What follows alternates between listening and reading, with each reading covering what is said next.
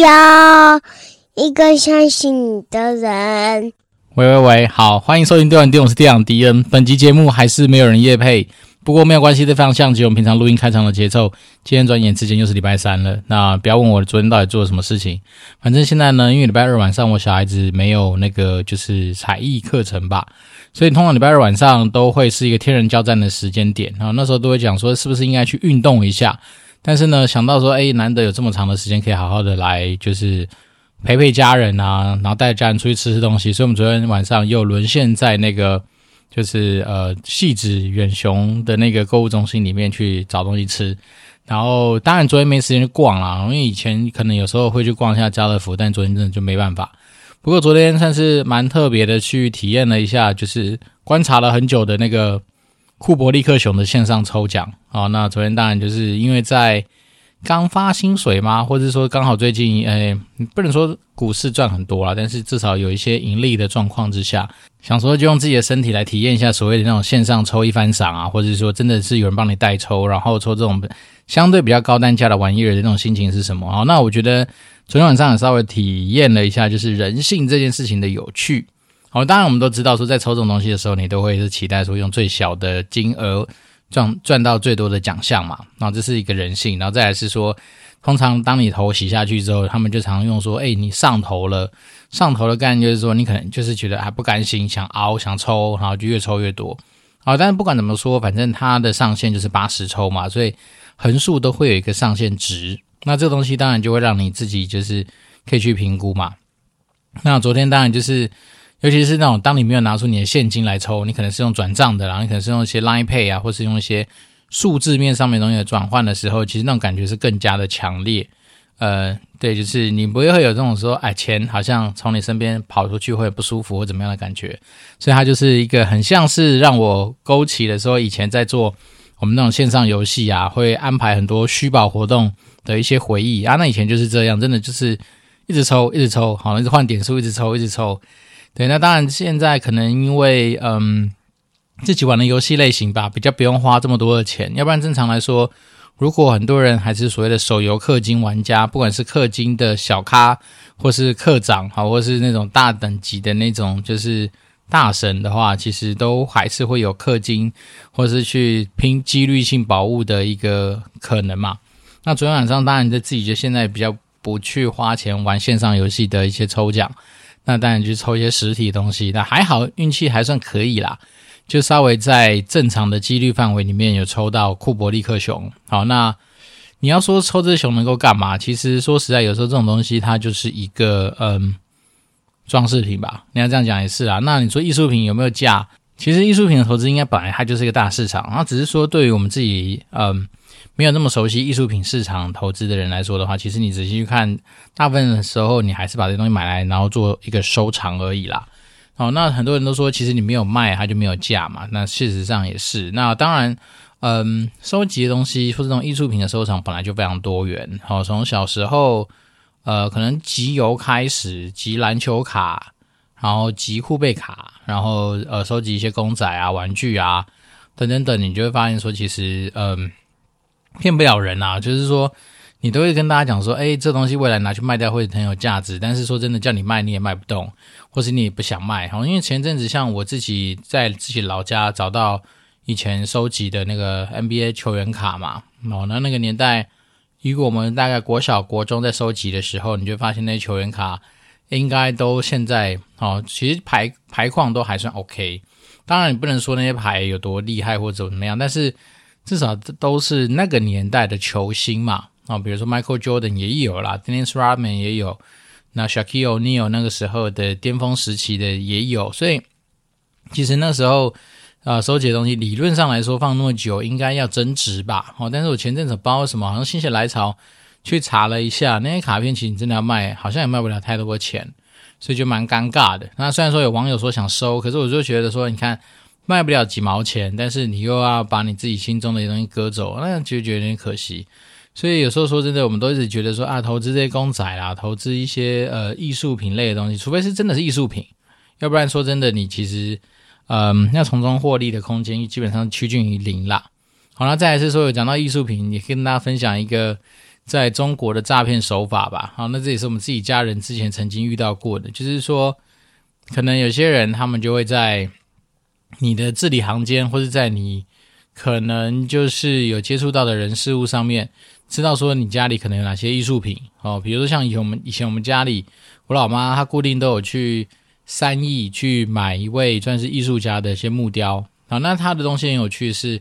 以前早期投资它，其实某方面来说也像是天使投资，也不能说天使投资啊，就是说他的东西刻出来确实是蛮得人喜欢的。好，那时候我妈就觉得说，诶，他这个人可能不知道是一个未来会发光发热的角色。哦，所以当然那时候就买了他不少他的作品。那单价从我不知道是几千几万到几十万，好像都有，因为他那木雕本来就会有大小嘛。然后家里蛮多尊他的一些呃木雕的一些成品。那那时候我好像某一年吧，反正反正今天主角就是我妈，她那时候好像在中国那边，就是有人知道说她好像在收集这个艺术家的作品，那他就跟他说，诶，他们其实是在经营那个所谓的类似于拍卖会吧，哦，当然不是富比士或者苏富比这么大的拍卖会，他知道他们说他们就是专门帮人家做拍卖的，好，所以你只要拿一些破瓷烂瓦啦，拿一些那种看起来很烂的东西。或是说，呃，你觉得看起来像宝物的东西，他们应该都会帮你处理。好，那时候那个业务代理就跟我妈妈讲说，哦，他们就是有客户特别在找这个艺术家的作品，好，那他们有信心是说，这个艺术品如果交给他们，好，放在那边寄卖，好，可能假设，呃，随便讲，我们那时候搞不好一个一万块的雕像台币，好，可能可以卖个一百万之类的吧，不知道，反正他那时候讲了一个天价。那那时候我们家里还因此觉得，诶，是不是要？慢慢可以走向所谓的财富自由的路啊！好，所以那时候我其实抱着希望去跟他们接做接触。好，但是那时候我刚好有机会去中国，不知道是忘记去办那个旺旺的离职还是怎么回事，反正那时候就有有机会去啊，那就跟着我妈去他们那个所谓的拍卖中介商的那个办公室，我就觉得很不对劲，因为他是在浦东那边某一个算是。商办大楼的上面，没错，啊，但是呢，一打开门，映入眼帘的就是一个非常没有规模，呃，应该说非常没有规划，然后到处摆满的那种塑胶板凳椅的一个场合。他在那边好像就是有些人就随便坐在椅子上面，然后拿出一个，就像我刚刚说的那种从农村来的破瓷烂瓦或什么，然后就有人在那边跟他签约哦。那他的这套模式似乎就是说，你今天只要跟他签约，把东西寄卖在那边，到时候。你要先付什么？类似于手续费，还是先付定金，还是什么？反正他就是靠收这些定金、这些入会费，还是什么一些的费用，就来诈骗。然后因为那时候，嗯，幸好我们家好像还没有把艺术品真正的拿过去，因为听说好像有些受害人是把一些所谓的艺术品交给这个单位，然后说拿不回来。然后再是当然也是被骗了一笔手续费或者什么东西。总之呢，像这种诈骗手法其实还蛮多，就是充斥在我们可能接触到的人事物上面。然后只是那时候刚好讲到就是艺术收藏品这种东西，我就觉得诶，其实台湾现在好像还没有这种的诈骗手法，因为毕竟这种艺术品拍卖的东西在台湾可能还没那么盛行。那在中国那个地方，毕竟。你只要稍微找几个人，好，或者说我们讲找几 percent 的人，这样夯不啷当凑一凑，其实他那个组织看起来很有规模。只是那时候去就觉得说，那个环境绝对有问题，因为看起来就是一个很不像我们小时候看那些电影或是连续剧里面告诉你的拍卖中心应该要的样子。然后那边反正就是凌乱、人多、很杂，然后到处就堆满着那些你不看都看都，你看都可能看不上的一些土气啊、陶器啊。一些很怪的东西，反正就是很乱啊。充斥的那一层楼就这样。好，那当然后面好像这个故事发展到最后，我老妈好像成为他们一个什么类似于某个自救会还是什么协商会的一个代表人之一吧。那他只能说那个公司，他当然不可能说每个人都赔嘛，所以那时候好像是只能针对于几个特定的人哦，比如说像我妈是属于代表，那他当然就赔给我老妈。但是至于其他人或其他受灾户能不能拿回来，好像就不一定。所以总之那时候就是我们家里遇到过这种，就是哎，你曾经，嗯，怎么讲？这也是蛮消贪的啦。就是说，哎，好像有机会可以往财富自由路快速迈进，但事实上没有啦。那我那时候当然会觉得很多迹象都告诉我们，这东西应该不太正规。尤其是你到了现场去，你真的觉得太荒谬。其实那时候反正。我也不知道，人总是在你很奇妙的时候会遇到一些奇妙的人事物，那可能这也是其中一环吧。好，那回到我们自己的生活上来说，最近当然更为重要的就是我们准备要有机会哦，把我们就是泰国厂这个算是大案子的一个我们讲协议书吗？或者是说，反正你可以把它当成是一个可以作为就是开工准备的一个合同哦。那那可能这这几天就会有机会把它签订下来。那当然，这整个过程就是充斥着非常多很离奇的一些呃讨论啊，很多就是很让人沮丧，但是又让人兴奋的一些过程。那总之回想起来是觉得还不错啦，至少已经都已经走到合约这个阶段。好，但是今天想跟大家分享的是说，我觉得有时候墨菲定律还真他妈的有趣哦。为什么呢？因为我那时候在拟合约的时候，我就一直觉得我我好像在合约里面某一个地方的数字，我不知道什么我怎么看它就是很怪哦。但是那种怪我也说不太上来，我只是觉得。诶，应该不会出错吧？可是你又说不出来哪里错。好，那那个其实很有趣的是，我通常已经很依赖那个所谓的千分位号嘛，就是每呃个十百，然后到千的时候呢会打一个逗号。那我们这个案子因为上亿嘛，所以我在亿的那个地方照理说是三位数。好，那我想说，诶，这三位数是对的，好，那就应该没问题。但是我怎么看就觉得总是觉得它格格式很怪，那我也说不太上来。甚至我们那个合约书，我还拿去给我们家法务，就是律师都已经审阅过，所以我那时候想说应该没有太大问题。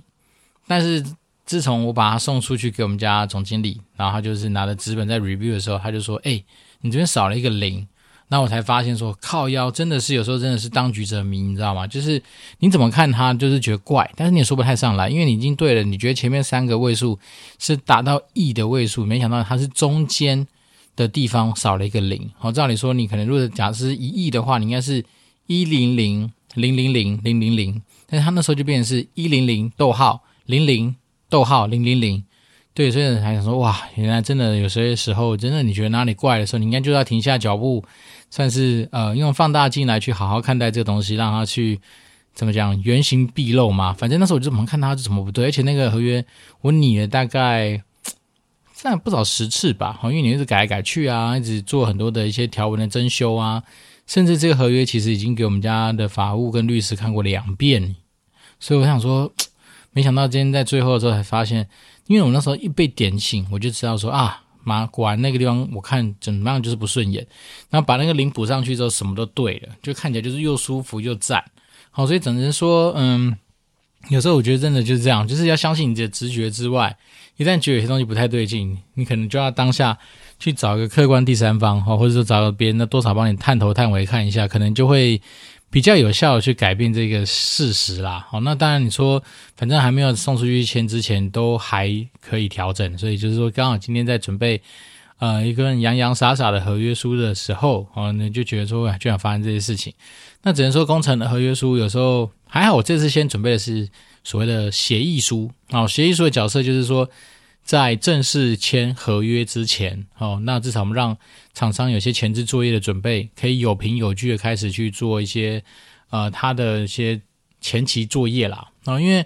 如果正确正式的那个所谓工程合约，它其实很复杂，也不是说复杂，它合约大概就是四五页左右，大概就是二三十个条款吧。那二三十个条款里面就包括说你的工程范围啦、工程总价啊、付款条件啊，然后工期的计算啊。那包括说工地的管理、工地的安全、设备机具的使用啊、工程保险啊、工程责任，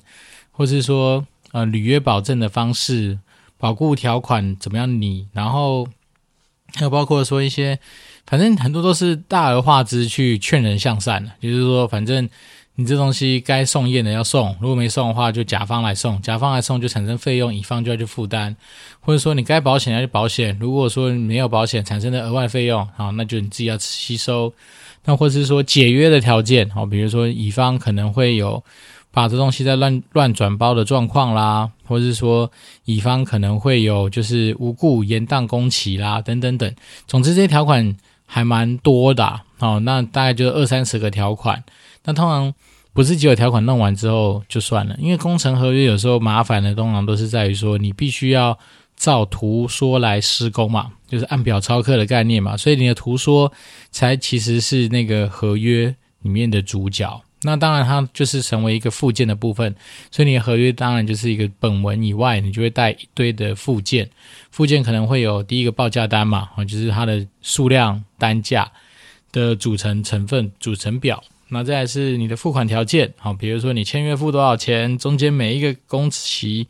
到了哪些工程进度付多少钱，那尾款多少钱，这些东西大家可能都会。列进那个就是你的附件里面，然后包括说像我们刚刚说的图说，好，就有厂区的厂房的，然后某些施工条件的一些说明嘛，比如说你的屋檐打算怎么做啊，你的隔墙打算怎么隔啊，你的吊顶天花板是怎么吊的啊，所以不外乎就是我们之前跟大家分享过，说你今天在整个工程里面的天地墙，他打算怎么施工，或者哪些特别地方他怎么施工，他都会用所谓的图说来去跟你做解释。那这种时候。那当然，他跟那个什么报价单，有的时候都多少，有些人如果在计算，不管是数量、面积，好，或是说一些东西，他算错的话，那很遗憾，他就只能自行吸收。所以很多人是说，哎，报价单当然归报价单，然后图说归图说，那我们是以图说当成是整个工程验收，以及后面就是去，反正就是验收的依据嘛。好，那比如说假设啦，我们随便举一个比较极端的，哈，比如说你的图说上面写出来说啊，你要盖一个。一百公尺的呃墙面啊，但是你报价的时候你自己就报五十公尺，那很抱歉，你到时候还是要把一百公尺给盖出来。所以这就是所谓的呃工程合约、正式合约上面附件之所以麻烦，而且之所以重要的原因，就是因为我们是按图说来去做。那图说除了营建啊、营建的图、结构的图、基础那些的说明图之外，那其实机电图才是更复杂的，因为机电就会有电线呐、啊。他们叫五大管线图嘛，反正就是电力、水，然后消防，然后什么呃弱电的系统啊、通讯啊等等等，反正它每一个项目，就是我们现在在家里能够有电灯，能够有冷气吹，能够在上完厕所的时候顺利排水，然后你在洗手的时候能够水来，它其实都会有很多的管线的图在背后去支撑这样子的一个使用需求。所以那时候我们就是看说。反正他就会把很多的，不管是配电下去的一个结构组织，都会把它给画出来。好，这边说你那个真正的那个正式合约的那个所谓的合约书，其实是非常厚的，因为主要是你后面会尬很多的那种就是附录的一些图说，然后图说都比大张的，那你要折折折折折把它折起来。所以像我今天在编撰到时候正式合约使用的那个合约书的时候，哇，我旁边那一本以前就是我们。公司盖某个厂留下来的那个合约书，大概足足你拿尺去量，可能有个二十五公分到三十公分厚，你就知道为什么了。好，因为它有很多它的图纸就塞在那个里面当成附件。好，那当然合约的精神就是你不可能没有附件，没有那些依据嘛。所以当然就是变成是说，像我们明天为什么之所以签协议书，是因为很多图像我们的建筑图都还没有完成出来。那当然。你在建筑图在施工在规划的时候是一环，啊，但是其实你这时候还是很多前置作业可以做，例如说假设工程嘛，假设工程就是什么临时的一些工寮啦、水电的申请啦，或者说一些货柜屋的一些组装啊等等等，好，这东西当然就是在那个所谓的嗯前置作业吧，大概就是跟真整个后面工程相对来说比较那么没有直接关系，而且不见得要取得所谓的呃什么使照嘛，就是。建筑执照这件事情就可以开始做的一些事情，那包括像填土啊，你也可以去买土啊，可以把土运过来啊，然后压啊，干嘛干嘛，这些东西当然都是目前已经可以开始做的事情。所以那时候为什么我们之所以要去签订所谓的协议书，是一方面让厂商真的可以更有底气的开始哦，帮我们做一些施工前的准备。那二来是他也要去采买他的原物料嘛，然后不管是钢材啦，不管是一些设备啦等等等，他总是要有一些。怎么讲可以呃出手的一个理由哦，因为包括像国际钢材这种变动来变动去，有时候说实在的，你差一段时间哈，它可能价格就会浮动蛮大的。所以对于厂商来说，他当然也会希望说能够赶快把价格锁在一个诶相对比较他们能够接受的一个范围。这当然对我们来说风险是更低嘛。那当然是像我们工程，因为时间没有很长哦，它大概。也许不到一年就可以有有机会盖好，所以当然它就比较不会像是有些工程哇，动辄拖个三五年，然后五六年那种很大的工程，那它可能就会边盖边遇到所谓的那个原物料涨价的一个状况。那甚至像是那时候我们在编撰呃合约跟去了解一些故事的时候，你就发现，其实像中国那个地方，他们政府其实是允许厂商因为呃原物料的涨幅或是变动，然后来去跟业主进行就是已经签订合约后面的一个就是呃价格上面的调整。好，所以这东西当然就是。你在拟定合约的时候，我们也会去拟定说，诶，你的价格是否能够调整？好，因为有些时候我们属于总价合约嘛，就是一个我们当时候谈定好的价钱。如果说你今天有办法、有本事，你可以取得相对。同样品质，但是比较低价的一个所谓的原物料成本的话，那当然是皆大欢喜。好，因为你有赚到钱，我们还是维持在一个我们协议下面的金额。但如果说你今天很不幸，哈，比如说你就是锁的价位不太对，或者说你根本没有去锁，而是随着那个什么时间的推移，就是跟着市场的波动的话，那当然可能就会比较吃亏。所以总之来说。工程合约有时候它的那些呃眉眉角角其实还蛮多的，然后但自己这样走过一波，就是说我们尽量让我们自己每一个动作或者是每一份呃就是里程碑好了，都是能够至少完成一个我们所需要控管的一个项目。好，所以我们近期就会是先把所谓的协议书给签下来，那当然就是让双方嘛更加有保障。好，当然对我们的保障就是说，哎，你这个厂商可以开始去调资源、调人力、调。呃，材料调机具调什么？因为一个工程绝对不是说啊，你在家里好像拿一个什么简单的工具就可以盖出来嘛，它一定会有对应的一些呃劳安卫啊、机具啊，然后很多交通的一些管制的准备啊，等等等，反正很复杂啦。好，那再来是工班嘛，因为很多时候好的工班通常都是一个工程接的一个工程，所以他可能刚完成某一个大工程，人先不解散嘛，就可以继续往下一个走，那当然是最理想的。好，那当然，像原物料我们刚刚讲过，所以再来就是人。那有时候说真的，人的技术好与不好，其实还是有差。好像我们那时候就是在聊嘛，就是说，哎，其实最近应该说这个世代啊，讲真的，你要去偷到所谓的料，其实已经蛮难的。但是工可能差异就很大。然后有些东西说真的，它的可能总价上面是一样，但有的人是贵是贵在材料，但有些贵是贵在工法。好，这些东西当然就是，嗯，其实不外乎整个报价的过程就是一个呃材料加工钱，那弄在一起就是通常那个项目的一个价格。对，所以变成说我最近也是从六十几页的报价单里面稍微侥幸的存活下来了。那六十几页报价单，你说复不复杂？超复杂。可是你整理久了，你还是有个脉络啦。当然你说那些小细节能够比对就尽量比对嘛。像我们那时候有去比对门窗啦。然后比对一些长度啊，好，比如说像我们本来讲好哪个地方是多少的长度，那为什么报价单上面多报，好，或者有时候少报，少报也要提醒厂商啦，因为毕竟我们也不可以让大家就是被凹太多，因为这样凹太多，其实之后受伤的应该还是会是业主本人，所以我们当然是想说尽量在一个相对公平的条件之下，我如果发现他有多报，好，那当然也提醒他，哎，该减的要减，那如果他少报，那你该加的你还是要加回去啊，以免到时候你给我。对，就像人家常说的，好，我看了你的钢筋，你偷了我的油漆之类，这样子，这样都不太好。所以，我们其实有时候跟厂商合作久了，也不是合作久啊，反正合作的过程没有，我们的期待就是希望说，我们不是一个叠对叠的一个状态，而是说，诶，大家可以是一个比较像是一个携手并进的伙伴的关系吧。因为毕竟工程很多东西，你就是仰赖专业来给你协助。那有时候说真的，业主当然会透过很多手段来自保嘛，不管是你的工程款的一些，嗯。付款的方式啊，或者说你把一些钱扣在自己身上，或者是说一些履约保证的东西的操作，其实不外乎都是要确保说，希望厂商能够好好的帮你把这个你所期望的建筑物盖出来嘛。所以有时候我觉得，其实跟厂商保持比较好的关系，其实一定是比较好啦，因为毕竟很多时候你不见得在规划面上面能够百分百的想到位，好，甚至有些时候。那个金额的大小差异，其实有时候没那么大的时候，但是如果他在功法上面，或者是他有些东西帮你去做到更好的一些让利，哦，或者是他帮你探头探尾，那其实你的使用结果就会差异蛮大的。好，那总之呢，明天如果顺利的话，我们就会进行这个所谓的协议书的一个算是签约的一个 milestone。那对我来讲，我觉得算是一个嗯很感动的时刻啦。好，因为所以说真的最近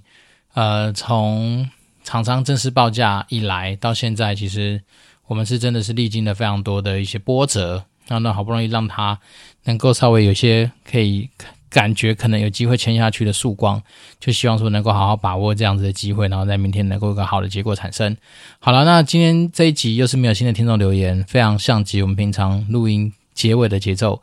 对，那非常嗯，怎么讲？这礼拜的台风也没什么太大影响。对，那就是非常感谢大家持续的收听电玩店。那当然，如果说你有什么样的主题想跟我做一些交流的话，啊，或是那种线上抽奖的心得想分享的话，当然都欢迎透过